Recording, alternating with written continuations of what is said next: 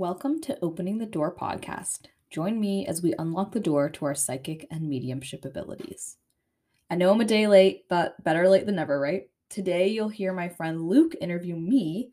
I got some feedback from people that sort of wanted to hear and learn more about me as the host and my thoughts on things, so this is what that sort of is. I did have a few technical difficulties in editing this interview. I had to cut a bunch of it because it was so echoey and I just couldn't edit the echoes out and it was not fun to listen to. So I cut that for you for your own sake. So you'll hear a little echoing in some parts. So just bear with me there. But yeah, I hope you enjoy learning a little bit more about me in this interview. I also want to say that we cover a lot of different stuff in this interview and we talk about some really big questions about the universe, about how things work. And I just wanted to say that I do my best to sort of like answer those questions and it's just what I think right now. The more I learn, I'm sure my opinions and understandings of things will change, and none of us really know the true answer, right? So in this interview, you're simply meeting me where I am right now in my thinking. Okay, enjoy.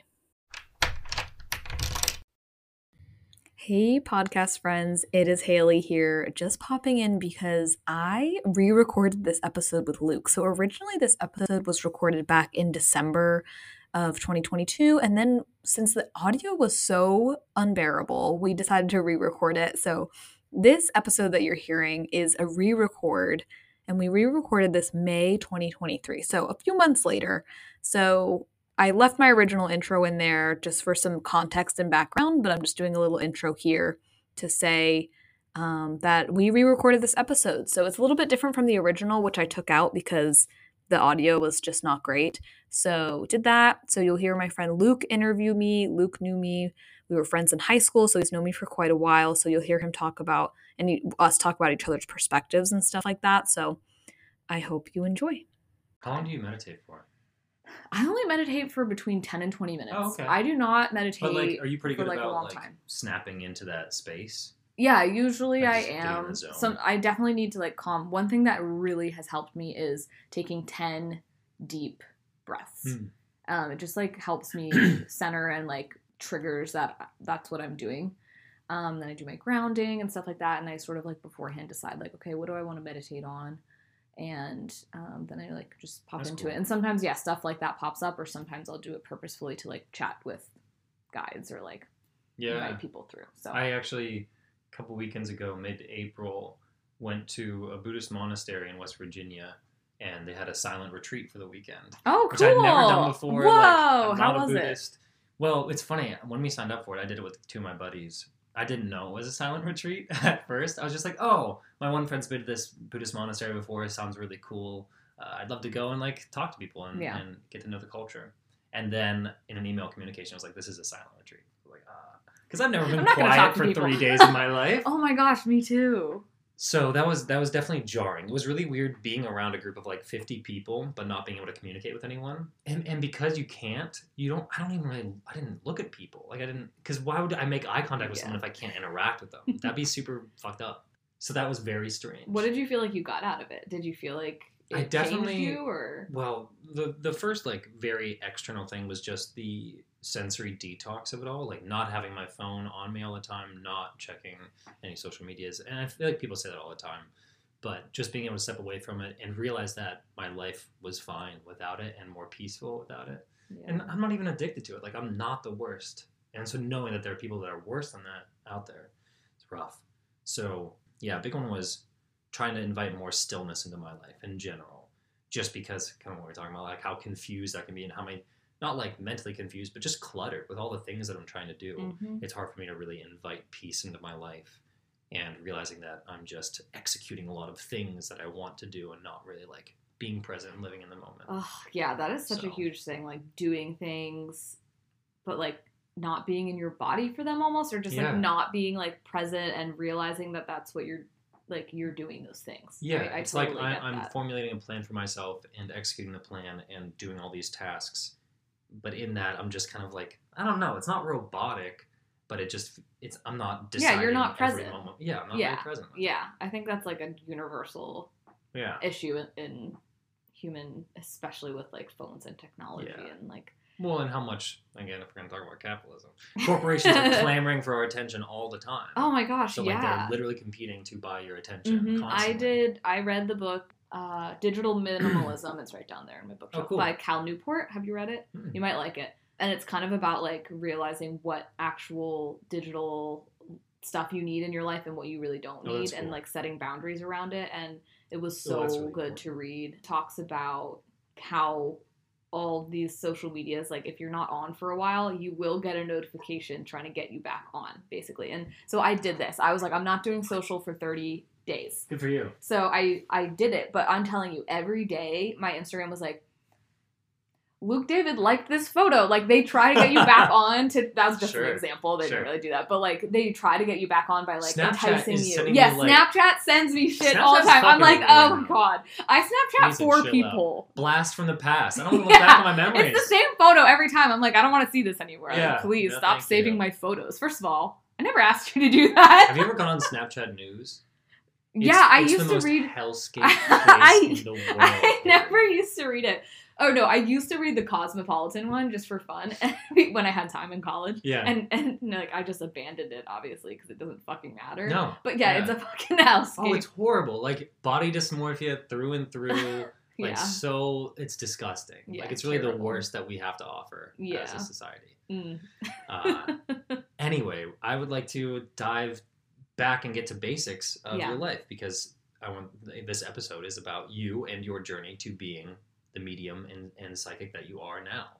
And that's a long journey. And I feel like Mhm. where you are now is really like complex and like talking about the mind's eye and your spirit guides and all these things and you've interviewed people about the akashic records and all this really deep stuff yeah. but I want to hear more about the beginning of your journey getting into this stuff. So, what was the first indicator for you in your life that there was something more going on or that you could explore out there? Yeah. So like my first ooh, I love the way that you worded that. Like there's something more here cuz I think like that's a really exciting feeling to have, Yeah. especially like growing up um like we grew up in the age of Harry Potter and just like other sort of like magical things coming to the like pop culture basically. So like to realize that there is something more that's like intangible really does feel like magic. Mm-hmm. um, and it can be a little scary too which like fear was like a huge part of the first third of my journey probably like the first big chunk of it like very fear based so like my my sort of number one story that i tell is when i was walking by my parents bedroom nobody was upstairs and i saw somebody sitting on the end of their bed.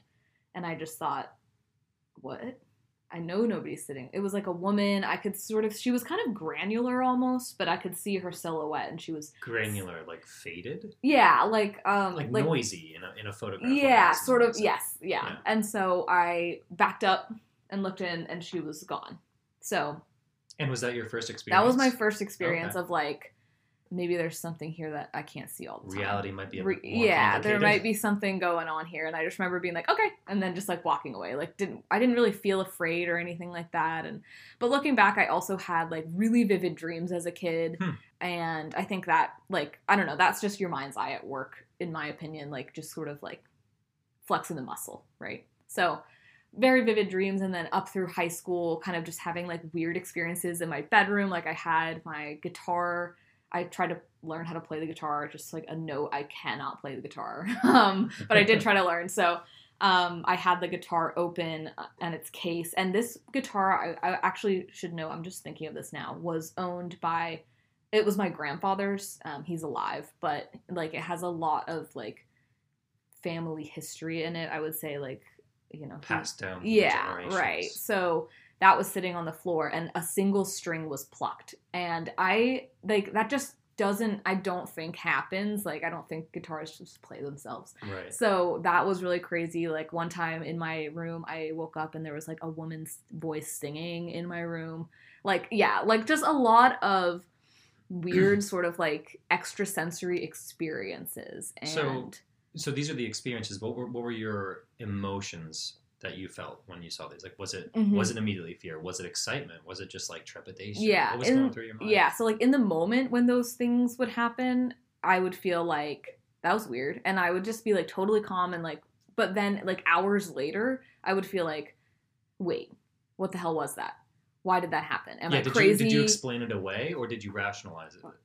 um, Like, did you confirm it as a lived experience, or were you like, oh, I was it feels it something? felt so real in the moment. I was like, there's no way that that's not real, but also like I don't want to give this too much weight because I'm afraid that I'm crazy. yeah, because like when you grow up in like church communities or like just church in general like the sort of the vibe is and what i heard very clearly from people was like never connect with spirits never connect with anything on the other side because anything you connect with is evil Mhm. so i always had this fear like oh my gosh what if i'm connecting with these evil things yeah, and I don't really want that. So I sort of was just like, no, I'm too afraid. But yeah, in the moments, it was really real, and either like I was like surprised or just like, uh, and then I would just like go back to bed or like move on with my day.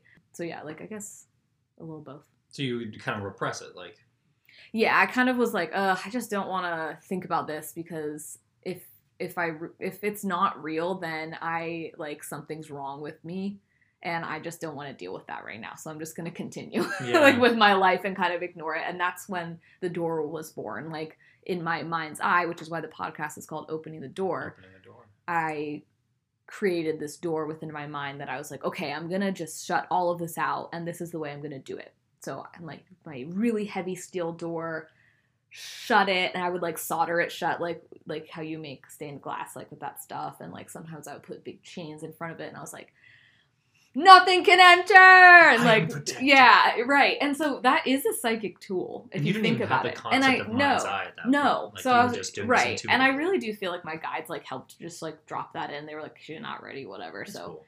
So yeah, that's and then I would get a little bit like, "Oh, well, nothing's happened lately. Does that mean I don't have these? Like, eh, like does it mean this isn't happening?" So I would like crack the door open and like see if anything would happen, and then yeah, I'd, I'd start getting more activity. So I was like controlling the flow. Wait, can I can I ask about that? So when you would crack the door and you would get more activity, what does that look like? Like I'm imagining you like peeking into this door and seeing something, and then closing the door again. No, not Or really. it I would a- like go into my mind, not even a meditation. I would just pop in and see it and like open it up a little crack, and then I would leave my Okay. mind's eye, and I would just go about my day. And then that's when like at night I would get like little spirit visitors or have much more vivid dreams. Spirit or, visitor at night. Yeah, just You- like you know, just like seeing ghosts in your room, you just like casually. Okay, you're talking about that This is like it's a normal. Yeah, yeah, Serious. I have never. Seen okay, so like it just was so common for me that but um, like not ghosts you would interact with. no, I would just see them standing there, Okay. and then I would be like, okay, and then I would just go back to bed. was it different ghosts or was it always the same ghost? Because I'm assuming you were probably in the same room at this time. sometimes sometimes i would be able to see like a full like face or like full body sometimes it felt a lot more like a silhouette um so like i could never i was never like naming or putting a face to a name or anything like that Hmm. um i just think it was like just little visitors Was across it- the astral plane or something i Yeah. don't know Was it a scary thing? Was it an exciting thing? Like again, what were the emotions at play, or was it varied? Uh, yeah it varied like there was only one time when i was really afraid and i was like uh holy shit this thing really wants bad for me like it was a really bad vibe really bad really like dense energy just really like shivers up my spine like this thing wants bad for the whole world like Mm. evil Yeah. and there was only one time like that but most of the time i would just wake up see sometimes i would shine my flashlight on to make sure there wasn't a real person in my room right. and then i would just go back to bed then the next morning i would wake up and be like oh That was just like yeah maybe close the door. yeah, maybe, close the open it a door. Maybe yeah, right. Yeah. So with that evil one, did you see something, or was it just a feeling? No, it was like just like a really dark, sort of like human-y type shape, like head, shoulders down, um, really tall, deep black. How did you like, get rid of it? Uh, I just yelled, "Oh fuck!" and then my roommate turned the light on, and then that was it. Wow. Yeah, and I felt really like really uh, shitty the rest of the night. Yeah. But I didn't have any tools to like clear or like even help get rid of it. anything like Yeah. I didn't Did even know how to do that. experience anything? N- no. Never in the time that. So this is in college now. So we're fast. yeah, we're in college now. Okay. Yeah. So So this um, process was that first time you saw a ghost in your house. that was when I was like house. six. You were six. Yeah. So, So, from six is like until college, you kind of blocked. yeah, out. like six to like eighteen or nineteen. I was like, eh, yeah. this is just some weird stuff that's happening. Like whatever. And then I like got into the, got graduated, went to the workforce, like all that stuff, and everything sort of like I just have I really found throughout my life that it really ebbs and flows. yeah. And so I don't know, like I really wasn't focused on it. I was focused on like trying to like work and save money and pay student loan, do all be in this world. Yeah. And so yeah, I wasn't really focused on it. And then and then I, I can't really tell you when stuff started picking up again, but stuff started picking up again. yeah. And I mean also like I should say like through college I was kind of known in like my friend group to be like the little spooky weirdy one. Like everybody knew what was happening and like I would interpret my friends' dreams for them and I would like in my own head read people's energy and be like, Ugh, bad vibe, like Sure. stuff like that. So like I just it wasn't like a super secret or anything. Uh, but yeah, then stuff started picking up, and I just sort of started getting this feeling around 2020 where I think a lot of people's lives changed for a lot of different reasons. I just started getting this feeling like I need to learn about this. So I started listening to podcasts, and that was felt like a really safe way to learn because as I said, fear basically ruled that whole first chunk of my journey. And so podcasts felt like a really safe way. I could turn it on, I could turn it off. I found people who just seemed like they seemed just like me, you know, and they were doing this. So I learned that way. And then I just sort of started experimenting on my own, connecting with my guides on my own. And then in, I forget the year, I don't know. One of them, somebody was offering a class, and I was like, if I don't take this, if I don't try, I'm just gonna be so. I like saw myself in the future, like at 50 year old, 50 years old or something, just being Yeah. like, what the hell? Regret. yeah, regret. And I was like, I just can't feel that way. So I took classes and then it all evolved. All Yeah. evolved. Yep. It's so funny. It's always interesting to me hearing about you repressing that time in your life because that was the time that I met you and knew you. hmm And in my mind, I, you know, because you kind of invited me in on those experiences, and I didn't realize that you weren't telling that to like a lot of other people. hmm So I've always perceived you as someone very in tune with this and like in touch with it. So it's funny hearing that that wasn't actually what was happening with you at that time. Yeah, it is funny. And like, I actually, I loved, I remember just being so excited about your reaction when I told you. You were like, what? That's so crazy. That's so cool. Like, tell me more things. And I was just like, oh my gosh, maybe I'm going to be okay. Like, Aw, maybe, like. Yeah, like maybe everybody won't hate me if I I didn't even know that was a fear of yours. Yeah, for sure. Like rejection was a huge fear, especially like Yeah. growing up in a church community. Like your family goes to church, or not really, but like is part of a religion, and it's like they could just be like, no, that's not part of uh, like the way I think, and like you are crazy, and yeah, I don't like it. Yeah. So yeah, lots of fear, lots of fear. Yeah. Well, I, we won't talk about church community too much, but you mentioned it a couple times. So, and I could theorize that viewers would want to know more about like your church upbringing or whatever. Mm-hmm. So, you've mentioned this a couple times. Were you like really dogmatic? Like, were you a part of an organization, or, or was it just kind of like a community family thing that you never really identified with?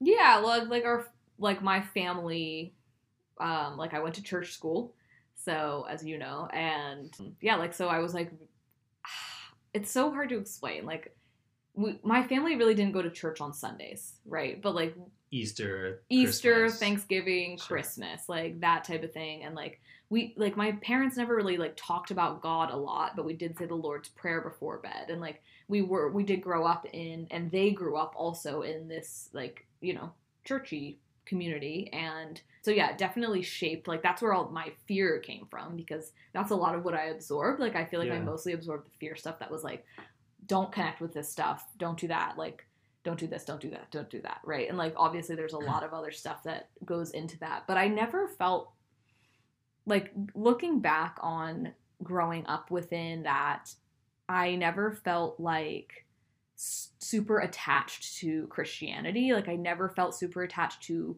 God. I always found um, like Greek gods and polytheism to be so interesting. And I'm not saying I'm polytheistic, but like I always found that much more interesting than uh, Christianity. And yeah, I never, I was just like never worried about what God was thinking of me. If you like, I know a lot of Christian people feel like they're always thinking about God, they're talking about God, everything that they do is for God. Yeah. And I just never really absorbed that. I feel like I never really felt like that was for me. And I feel like almost, I want to describe it as there was like an egg around me or something. Like it just didn't really penetrate that much, even though I, yes, I did take some stuff away from that, like fear and like, you know, purity culture Sure. stuff and like some stuff. Like I did absorb some of it, but the God stuff was mostly on the outside. was mostly on the outside. Yeah. Like, it's really hard to explain for me. Do you but- feel like now in your current life, do you have anything left over from your upbringing that um, is a part of your spirituality or has affected your relationship with your spirituality now?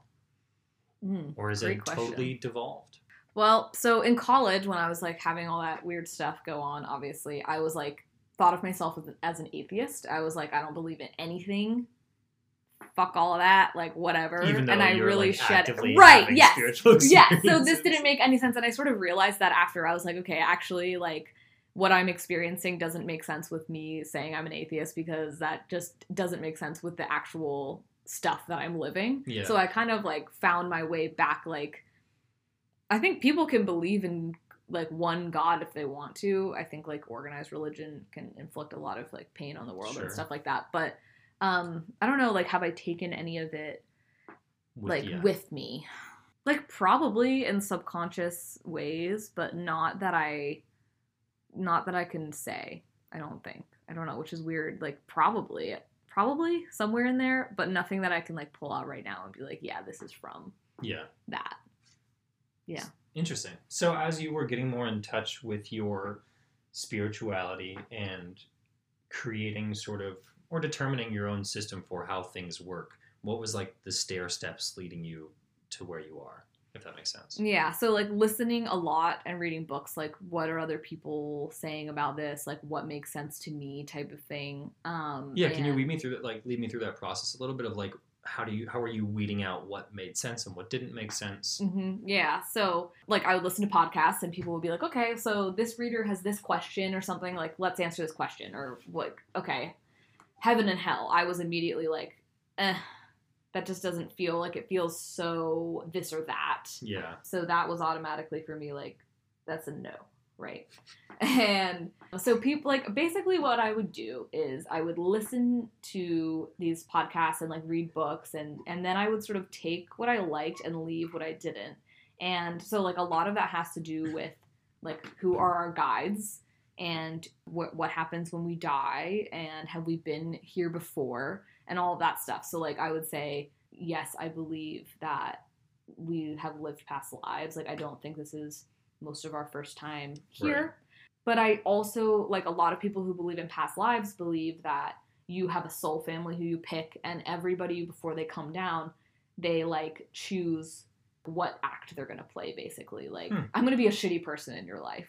And I just think how? That is a fine thought process when you have b- had like barely any trauma in your life or no, nothing deeply terrible has happened to you but Mhm. like somebody you're basically saying that somebody came down here and like chose to be abused or Right. somebody came down here and chose to be an abuser and i just cannot like i just can't uh, And similar, similarly to how I feel, you know, I was at a Buddhist retreat and I was learning more about how karma works and their sort of dhamma around that, their practices and teachings around that.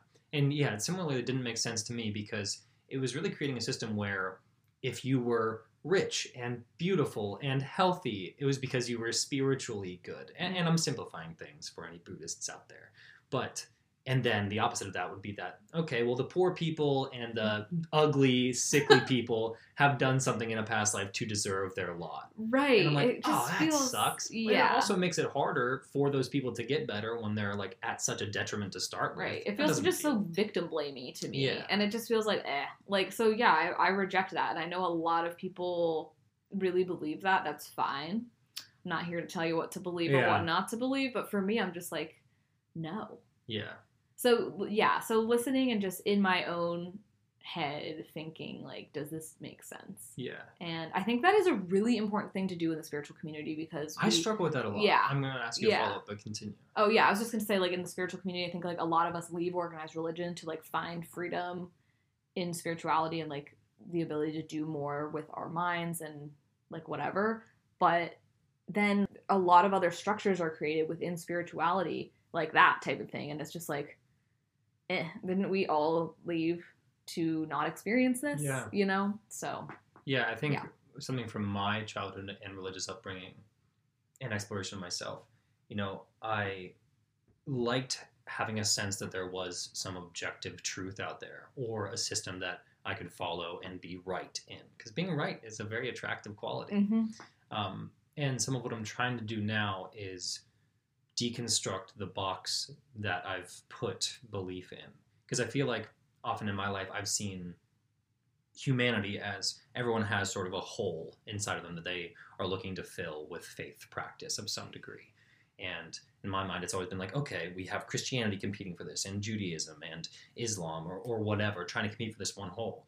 But wh- why? Why does it have to be this hole. finite thing? Why can't it be all inclusive and select?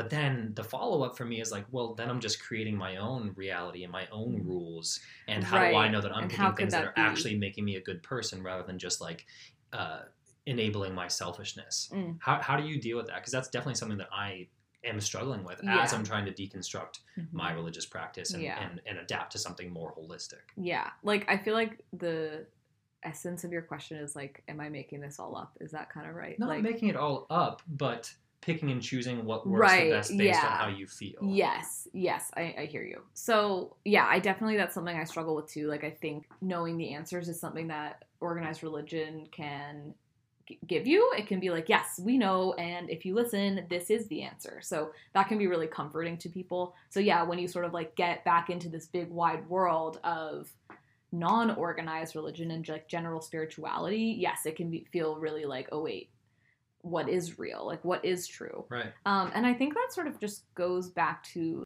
we are all trying to live our truth, and that sometimes truth can be like a little bit more subjective than we think. Hmm. Like everybody's reality, like we're all connected. I really see it as a spider web, really. Like every single one of us is like intrinsically connected all the way down to our like, you know, tiny little subatomic Are you talking Atoms. spirituality or Yeah. just or physical? yeah, I mean both. I mean they're mean, they're kind of humans, I guess. connected. Yeah. So I just think that sometimes like the human experience is so messy. Yeah. So it's like we're all gonna believe different things and there kind of has to just be this comfort in just one being able and allowed to say, I don't know yet. Ugh.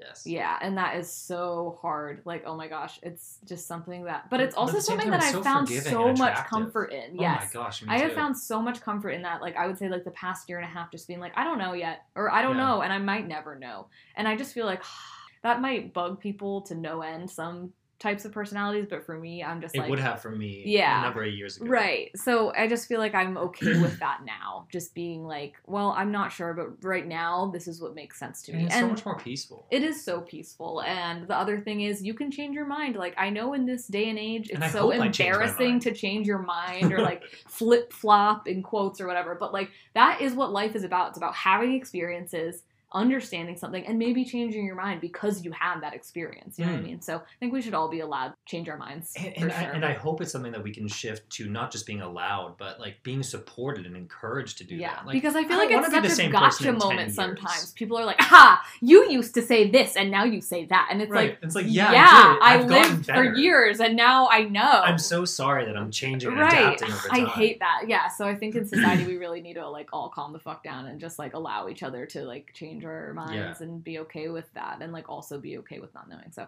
I don't know if that really answered the question. No, that, that that really is helpful. Yeah. I, I really like that. At the same time, is there anything as you've been exploring this realm that you're just like calling big bullshit on? Is there anything that like scream not to like at anyone, yeah. but yeah, No, it, for me, it is definitely like what I mentioned, like coming down in in groups and like predetermined roles. I just think like you can you can come here and say like I want to learn empathy. oh, just the soul group. yeah, soul what you're talking groups. Okay. Like I, you know, yeah, we probably like been with a bunch of people in our past lives. Like we like that energy and and stuff like that, but. I just really don't think like it just pisses me off to no end that somebody would that people are saying that somebody would choose to come here and like be deeply deeply abused and hurt Yeah. and and then and then on the other end you're saying the person who did that well they chose to do that there's a reason for that it's like no they're just a fucking shitty ass person with terrible low vibrate energy and they're dense as fuck and they should go to hell like that's what like i really do like i just hate that i really i just can i don't think i'm ever gonna I mean, so I'm saying that But now. I might change Yeah. my mind in like five years. I might have some sort of experience where I realize that that's true. But yeah, I just really think I just can't jive with that at all. So Yeah. that's probably my biggest. And like also charging an insane amount of money to work with a spiritual practitioner. Like we all got to live, we all got to buy our bread at the grocery store and stuff and like Sure. get our little treat coffee and stuff. So like I get charging money for this stuff. I'm going to be doing that at some point. But um just charging like an insane amount of money that could be like all or half of somebody's paycheck Right. for like a 1 hour session. If you're doing like a long program like weeks or months long, okay, I get it. You're charging a lot of money. But hourly rates that are at just an insane amount of like $400. $400. I'm like that like whoa. You better be you better be delivering me just like I better hear words from My life God better be himself. changed. My yeah, my life better be I better walk outside the sky is purple. I think it'd be interesting to hear you interview someone who does charge a lot and just ask them right Yeah. out, but like, honestly, why do you do this? But like maybe yeah, and at the same time like I'm thinking about that like yeah, I'm talking shit right now get and to a point in your maybe life I'll get you're in the- 300 right. I an hope hour. not. I really hope not. But I hope not. Like, the mo- the better we get at what we do and the more secure we are, the higher of a moral standard that we need to hold ourselves to. Mhm, totally. And I think that, yeah, I don't know. It just doesn't sit right with me. And like, it's fine. Like, there's so much that goes into that, like abundance mindset. Like, maybe I'm in just in a mindset that's like, who would pay that price for me? Maybe Sure. that's my subconscious thought process right now, you know? So I'm willing to be able to Maybe. change my mind on that. But yeah, it just feels like, I don't like the word exploitative isn't right, but it just feels like a you. little bit, just doesn't like work with my energy or something. I Yeah, just feel I, like no, I I I want to deliver value to people for an amazing price that they feel like, wow, I got so much out of that for the price that I paid. Not like, wow, I paid four hundred dollars for an hour and I I'm not sure what I got out of that. because you know? even that that's just tag. my personal opinion. Nobody come for me. Nobody come for me in the comments. also, your Venmo is. My Venmo is. PayPal me at. Okay, I want to get back into your history a little bit more. I keep going off the deep end. That's okay. Was there ever, and feel free to say no to this question if you want, but was there any time in your life where you were like distinctly unsupported or like did it ever harm your relationships? Like coming into terms with who you are as a person and this new aspect, did, has it hurt any of your relationships? Um, not that I. There was some people that I was definitely afraid to say it to. Um, like people who also grew up in the church and Sure. who I was just like, I don't really know what their point of view would be. People who don't believe in God at all, like are atheists. So I was like, oh, they might just like think that I'm having an episode, like that type of thing. Yeah. And every time I was afraid, I was proven wrong. Like everybody has been like, if they're not like outwardly like cheerleading me, that they are still in my life and are still like, that's cool that you're doing that. Like, good for you. If that's what makes you happy, I'm gonna support you. And I that's like all I can ask for, you know? Like I remember when my parents listened to the podcast for the first time, I was like, they got home from somewhere and they're like, we listened to some episodes of your podcast in the car, and I was like, what? And they were like, yeah. And then both of them were just like, that's really interesting, you know, Hmm. like, and they started explaining how it makes sense to them from their point of view in their religion. And I just thought that was so cool. yeah. I was like, cool. Like, yeah, you keep your religion and I can still do this and be okay. And I, I feel really lucky that my husband, who is like super grounding presence for me and can be a lot more, when I say grounding, like I'm much, I'm like up here, I'm like up in Floating the in the sky all the time. bit. And, you know, he's like a lot more like organized and um, analytical than me or matter of fact. And I, at some point, like he has seen so many ghosts in his life, so I knew he like believed in it. Hmm. But when I started doing like the actual classes to do it, I was like, oh, I wonder if he like is gonna like what's he gonna think of this? And he's just been like super supportive. So Hmm. that's been great. But yeah, we've shared a lot of ghost like experiences in our own. Have you ever cool. both seen the same thing? We have together? both seen the sa- seen the same ghost ten years apart. No. This is my favorite story, and this is like my proof that ghosts are real. Okay, so a long time ago, and also if you guys are interested and you want to hear the story told from my husband's point of view, I forget what episode it is, but I have an episode called "Living with a Psychic" or "Psychic Medium" or something, and that's where my husband and I tell the story together. Oh, cool. But what I will say is, he saw this ghost in his family house's kitchen, and it was wearing like a trench coat and a big hat. And he saw this when he was in like, I don't know, middle school or something. And he was like, ugh. And then I was in that house like years later when we were in college and I was walking out and it was like walking out of the house. walking out of the house like so I was coming back and like walking through the not through the kitchen but past the kitchen. It's like a galley kitchen.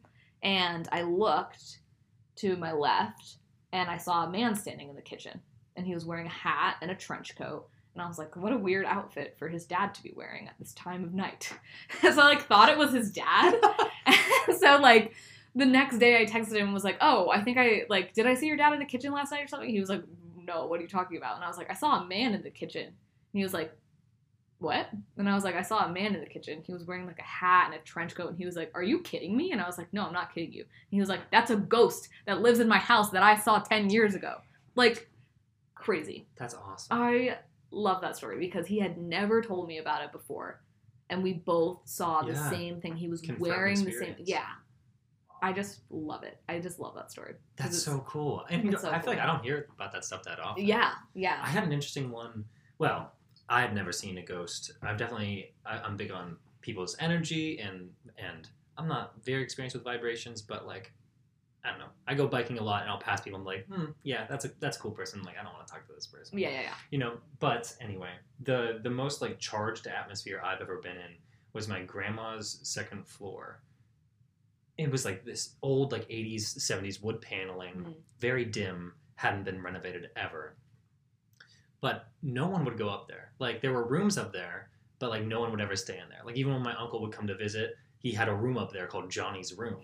But he would only sleep on the couch downstairs. And no one ever talked about it. Like this is a family of such deep secret. Yeah, the second floor was always kind of creepy. And like I would go up there and the, I would get chills, hair on the back of my neck would stand up. I just got chills Yeah. saying that. Um, and like the whole family knew about it, but no one would talk about it. And they called the ghost, oh, Frank, maybe. They just were like, yeah, he's he never does anything. He's just there.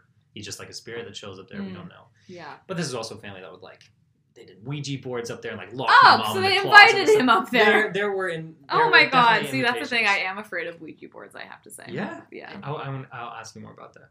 But with with Frank, the the family has now moved out of the house. Like my grandparents passed away a couple years ago, and uh, we don't have associations with the house anymore. But as we were digging through records and sorting things out, we found out that my grandfather had built the second floor, like commissioned it to be constructed back when they were first moving in in like 1950 something or whatever.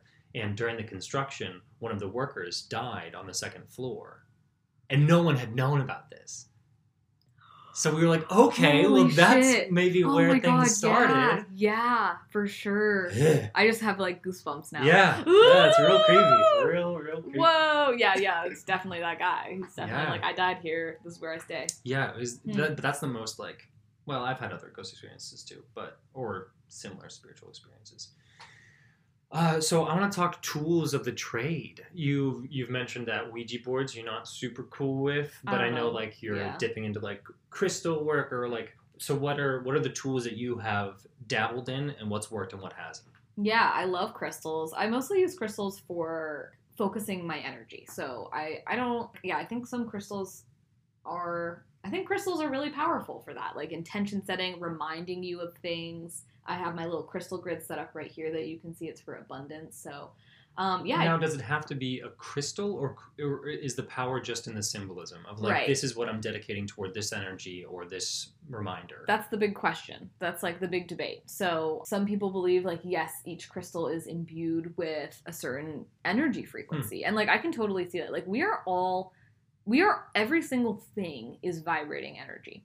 If you listen to, like, quantum physics and stuff, like, that is true. Everything gives off a frequency. We are all, like, we are electricity. Like, what makes our heartbeat is Mhm. electricity. Like, so we are all, like, balls of energy. So, why wouldn't crystals and, like, other things made of the earth have energy as well. So I definitely believe where where I kind of question is like where did these beliefs about each crystal come from? You know what I mean? So yeah, like I like to use them for centering and like knowing setting intentions. But yeah, like I'll also use a crystal grid, which this one has really worked for me. I, I like I got two freelance clients right after I built this grid. So it's an abundance grid, and the we're looking at it right now Yeah. in the room. Yep. I would do a horrible job of naming these crystals, but I Yeah. see two black ones, one big center white crystal. Yeah, so this is a clear, like, so clear ones. quartz, which everybody says like clear quartz, you can really sort of like program to whatever you want. It's like a programmable stone. So like for Hmm. that one, I was like abundance, abundance, abundance, right? Boom. okay. Then I've got citrine, and amethyst, and a little green aventurine, which is like all stuff for like abundance and stuff. And then my black stones around are sort of to like protect that grid. Okay. Um, so those are like protection stones. Why do you call it grid? Um, I don't know. That's just what it's called. It's a It's crystal just grid. what what, it, Yeah. what what people term it as. That's just what people call it. Okay. So I'm calling it that too. so yeah, I use like crystals in that way. Um, like I have actually, um, you can see my little hawthorn tincture. So hawthorn is like historically a flower and herb that like Celtics people used to use to basically like thin the veil and speak to like you know dead people on the other side. So Okay. I I use that. I like drop a few drops in my mouth before I do readings. oh, Um, so, and I also just think that helps trigger my body to be like, okay, we're raising our vibration and we are going to be connecting. yeah. I'm big on ritual and like Yes. connecting and finding those. Yeah. So I'll yeah, use that. I really like that. It's kind of like, um, you know, in the past like nine months, that's like a new thing for me. And then I'm not big on tarot. I have to say, like the Hmm. first thing I ever bought was a tarot deck um, to sort of start dabbling in this.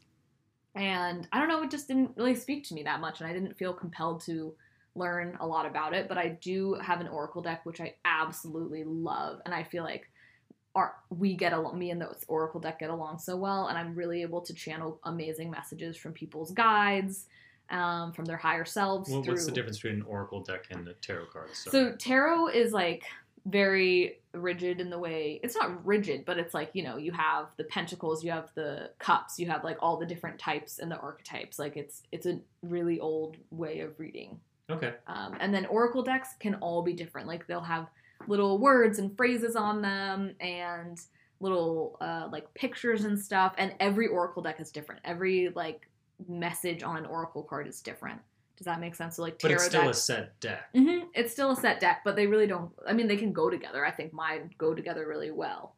But um, it's basically just another way to divine messages. But tarot is like a much more structured, in my opinion, Hmm. way to divine them. Maybe that's why it, it doesn't work for me because I'm just like a less structured person. Interesting. But, you have yeah, to show me afterwards. Yeah, yeah. Like oracle cards, basically, like you can use them to ask tons of different types of questions. Like I, a lot of the time, ask like, what do, like, what's a message from my guides right now, or what, like, if I'm reading somebody, it's like, what's a message from? I usually have them say it out loud, and then we'll get the card. So I'll read the card, and then messages will start coming through from that too. So I'll read this, and I'll be like, okay, what do I need to like? My mind's eye will focus on something on here. What's the important thing? And then I'll start seeing stuff that like helps confirm and Okay, so so the cards are kind of a, a, a, medium in and of yes themselves. yeah yep they're just cool. like they're just a way to divine more information so How long I- have you been working with oracle cards? um i have only had this deck i think since january Okay, I was gonna say because I don't remember you yeah talking about. yeah so i i That's these are new for me yeah and then i just started working with recently a pendulum but i'm not like i just don't know how i'm to use it yet so i have a pendulum do i use it much no have you experimented with other modalities? These are my main ones right now. I feel like I haven't quite found like my exact niche yet.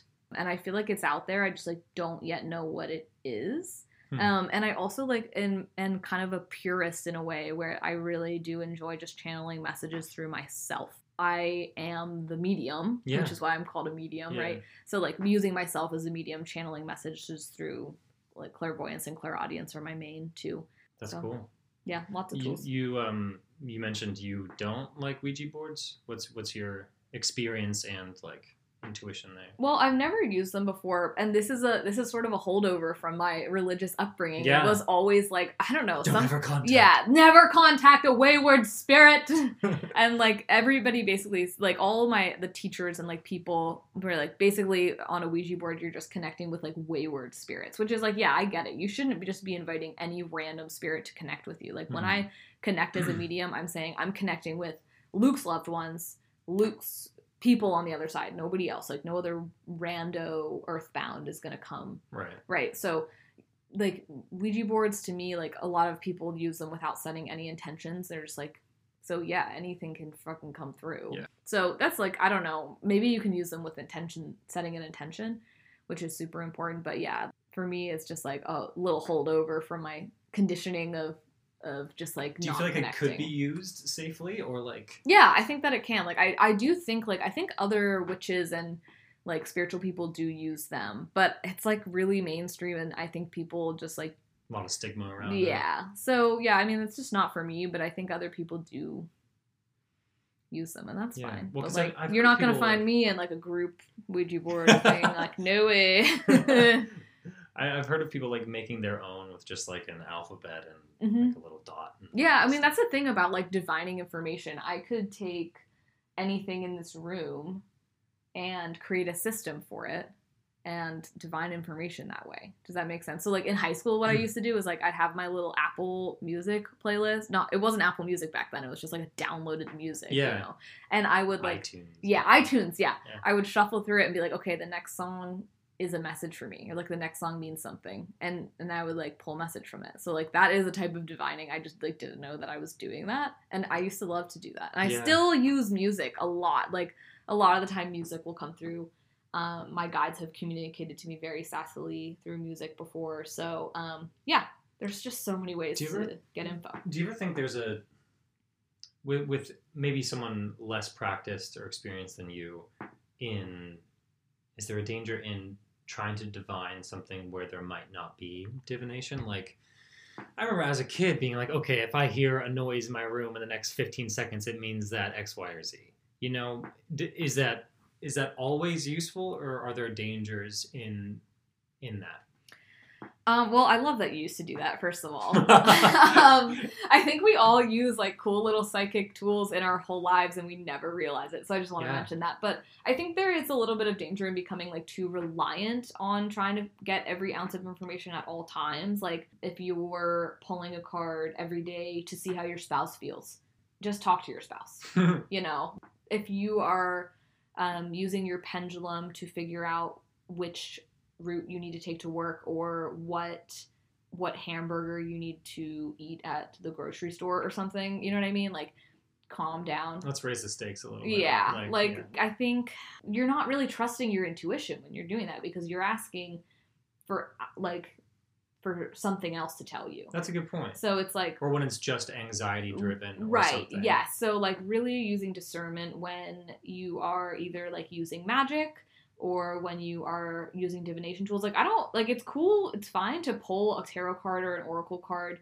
to learn more about your deck every day um i just think daily it's just for me it's too much like there's some uh, for me there's a little joy in not knowing like yeah, I don't want to know. I don't want my whole life to be not a surprise. Like surprise me, you know. So yeah, I just it's okay to not know sometimes. Hmm. So yeah, I think there is like a little bit. You can get a little bit not addicted, but a little bit reliant on I really like that. tools. Yeah. So it's like yeah, let's step back. Like Yeah, kind of having a higher bar for yourself of what you need it for, yeah. rather than just like the instant gratification. Right. And I can usually hint here and tell when I'm feeling like really like fuzzy in the head and just feeling like pulled a thousand different ways and feeling like I don't know what to focus on and and and feeling like I'm not really hearing from my guides that much. It's like, okay, well, maybe it is time for me to pull a card. But I'll tell you a great Mhm. story. I pulled an oracle card the other day because I was feeling that way like last week or something.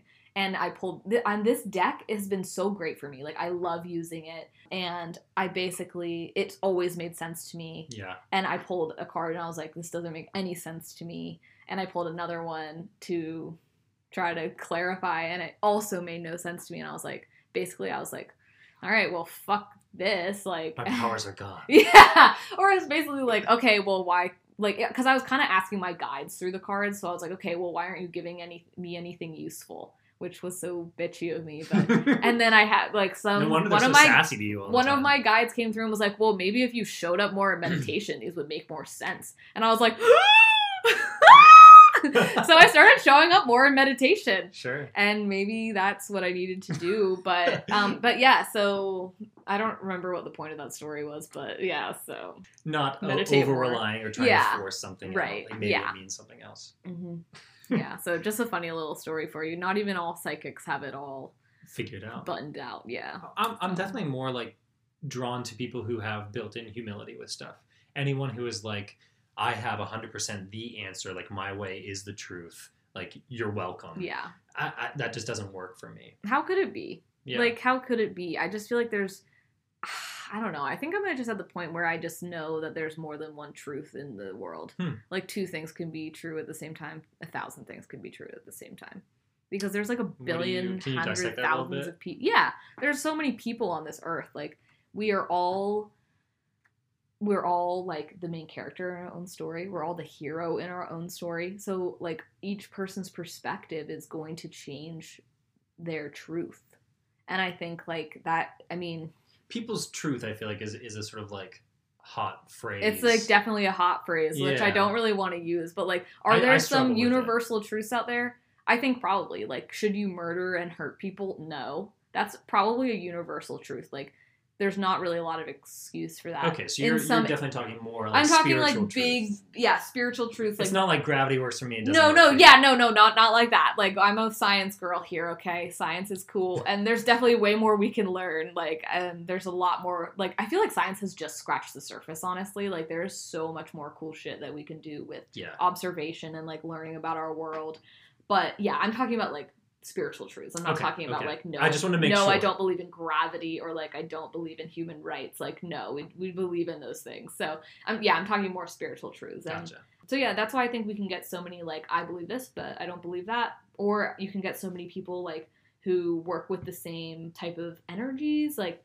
like they work with earth energy, but earth energy feels very different for them than it does for you. You know what I mean? Like we all approach things from our own perspective. Work. With, okay. Wait. Can we? What, what do you mean, Earth energy versus different like elemental elemental ener- energy? Yeah, like a lot of people work with different elemental energies, and uh, or like we could talk about Reiki or something. Like Reiki might feel really like doing Reiki on someone might feel really different for for one practitioner to another. Do you know what I mean? no. Like so, do you know what Reiki is? Yeah. Okay, cool. Vaguely. Vaguely. Yeah, okay. Right. So um like for somebody doing Reiki after a session they might feel really full of energy. They might be like bouncing off the walls like, yeah. Somebody else does a Reiki session and they feel tired and like they need a nap, Hmm. right? So like you're doing the same energy modality but you're affected by it in a different way. I Oh, think that's because of your perspective. Like that's because of who you are, you know. different truths. Different truths. Like, Right, Some people might have the same Reiki done to them, but they will react differently. to Right. it. Yes, Like exactly. one time, I um I had got acupuncture done, uh, but I was driving back from it, and I was so fucking angry. I have no idea why. really? And like I'm I'm a I'm not I'm a happy, optimistic, bubbly kind of person. yeah. But I was driving back. I'm like, I want to fucking scream right now. So I was just like driving my car, just yelling, like red in the face. No idea why, but it was such a good energy release. Fascinating. And I don't know what exactly happened in my acupuncture session Yeah. session to make that happen. Yeah. it- it whoa. did. It but so you weird. probably needed that to happen, right? You probably needed to just like, Yeah. you know. Well, I think this is a little peek behind the curtain into my life, but I, I, I'm coming more to terms with that. I do think I am an angry person, and I grew up in a very like sad, dominated household and family structure where sadness was communicated and understood, Mm, but no one was ever angry or like reacted with that. It was always sadness. So I always understood sadness and kind of just like assumed that was my sort of negative output. But I, I think I'm a more angry person. And I'm okay with that. And, and I'm glad to realize that. And it's going to be an interesting exploration in my life. that is really interesting. Yeah. Yeah, because like my view of you has always been like really happy, excited, encouraging. Like, Oh, and I definitely. you know, oh, and you are. I'm not saying you're not Yeah, that, yeah, but it yeah. is interesting. Like, yeah, we are all, yeah, below our surface, we all have so much else going on. Yeah. and I like love that. Mhm. It's so cool to think. I don't know. I'm definitely the type of person that wants to give like almost everyone the benefit of the doubt. I think we all should do that a little bit more. But because yeah, like none of us know like what is deeply going Right. on with somebody. Also, isn't it so interesting to like discover something like that about yourself? Yeah.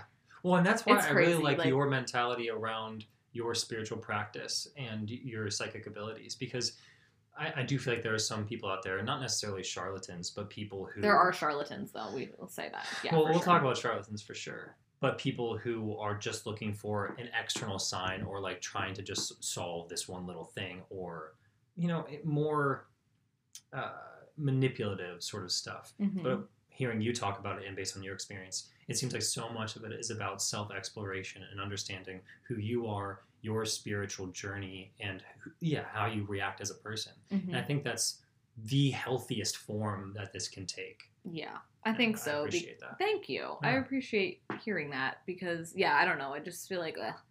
I just feel so eh about like telling people that like this is how it is and Yeah. like why wouldn't it be unique to all of us? Or like because it's such a charged atmosphere when you're like getting this intimate in a reading or something, and there's a Mm. very real opportunity for people to, for the psychics or mediums to tweak things so that the person they're talking to needs to come back. yeah, I hate needs that. to have Yeah. another session in order to solve something. I was just talking to an old coworker of mine yesterday, and she was like, "Every psychic I go to, like, they always tell me I should come back for this or this or that," and I was like, "Ew, you're going to the wrong psychics. Like, yeah. nobody should be telling you to come back. Like, honestly, if I give you a reading, I don't want to see you for at least six months.